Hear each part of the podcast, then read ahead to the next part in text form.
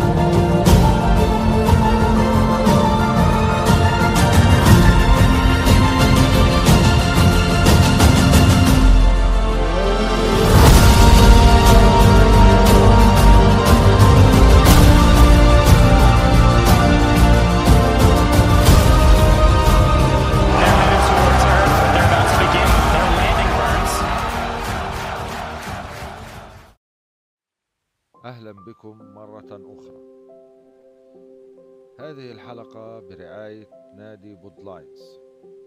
يستضيف نادي بودلاينز أفضل المدونين الصوتيين أو ال podcasters على مستوى الوطن العربي لصناعة محتوى هادف ومحترف ومؤثر. قائم على التدريب المكثف مع لجنة خبراء عرب من كل أنحاء العالم. في مجالات الهندسة الصوتية وكتابة المحتوى والإلقاء الإذاعي والنشر والموسيقى. استكمالا لترجمة كتاب اشحن جسمك بالطاقة القصوى خطوة بخطوة لتعزيز مناعة جسمك. وصلنا إلى الحلقة الثامنة والتي نتحدث فيها عن الزيوت الضرورية لتحفيز المناعة. الزيوت الضرورية هي عبارة عن محاليل في مقدرتها أن تزود المناعة وتحسنها وتمنع الأمراض بالقضاء على المستضدات التي تسبب الأمراض. المستضدات مثل البكتيريا والفيروسات والفطريات وأي جسم غريب يدخل الجسم. سأتحدث اليوم عن ثلاث زيوت رئيسية هي زيت الكافور أو eucalyptus oil وزيت اللافندر أو ال lavender oil وزيت شجرة الشاي أو tea tree oil. سوف أتحدث أولا عن زيت الكافور. زيت الكافور يستخرج من خشب أشجار الكافور. ويوصف بالرائحة القوية والمذاق الحاد ويستخدم منذ القدم كمنشط جنسي.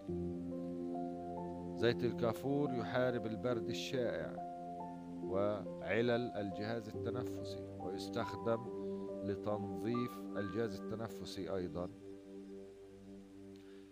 وعندما نضع نقطتين فقط منه على مياه الاستحمام فإنه يعمل كمضاد للبكتيريا والفيروسات وكمطهر. أيضا يحفز جهاز المناعة. آه، زيت الكافور لا ينصح به للرضع والحوامل لأنه بالنسبة للرضع فإن تناوله يسبب لهم الحساسية أو النوبات وحرقة الجلد ولأنه سريع الامتصاص.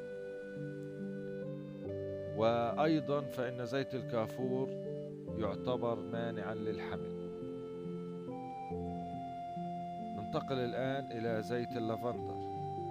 زيت اللافندر هو زيت لطيف وقوي في نفس الوقت ويساعد على قتل مسببات الحساسية في الهواء ويعطي رائحة منعشة للبيت. يساعد على الاسترخاء بوضع بوضع نقطتين منه على المخدة التي أو الوسادة التي ننام عليها. أيضا هو من مضادات الأكسدة أي أنه يحمي الخلايا من السموم هذا بالنسبة لز- لزيت اللافندر. ننتقل إلى الزيت الثالث وهو زيت شجرة الشاي أو tea tree oil زيت شجرة الشاي هو زيت مضاد للبكتيريا والفيروسات والفطريات أيضا. يوضع مباشرة على الجرح ولكن بصورة مخففة أي أن هذا الزيت عندما نضعه بصورة مركزة يضر بالجلد مثله مثل زيت الكافور. لا يمكن أن نستخدم هذه الزيوت بصورتها النقية. يستخدم فقط بصورة مخففة لأنه يسبب الأذى. إذا استخدم بصورة نقية أو بصورة مركزة. آه، زيت شجرة الشاي ممتاز لتنظيف البيت. فعند خلطه ببيكربونات الصوديوم أو صودا الخبز نرش ونرشه على السج... على السجادة ونتركها بضع دقائق ثم نستخدم المكنسة الكهربائية فإنها سوف تزيل مسببات الحساسية من القماش. أيضا آه، لا ينصح بوضع الزيت النقي زيت شجرة الشاي أو زيت الكافور مباشرة على البشرة لأنه يمكن أن يسبب تهيج الجلد وتلفه. أيضا يمكننا خلط زيت شجرة الشاي مع زيت بذور العنب. ويوضع الاثنين الخليط زيت شجرة الشاي مع زيت بذور العنب مع مياه الحمام. أو مياه الاستحمام بوضع نقاط قليلة منه للمساعدة على الاسترخاء. شكرا لاستماعكم. لقد أنهيت حلقتي القصيرة اليوم. أرجو أن تكونوا قد استفدتم. آه، مصادر الحلقة في الوصف. شكرا لنادي بودلاينز على إتاحة هذه الفرصة لي. وشكرا لطاقم الخبراء آه، ألقاكم في الحلقة القادمة بإذن الله. ولا تنسوا دعمي على منصة باتريون الرابط في أسفل الحلقة. شكرا جزيلا لكم.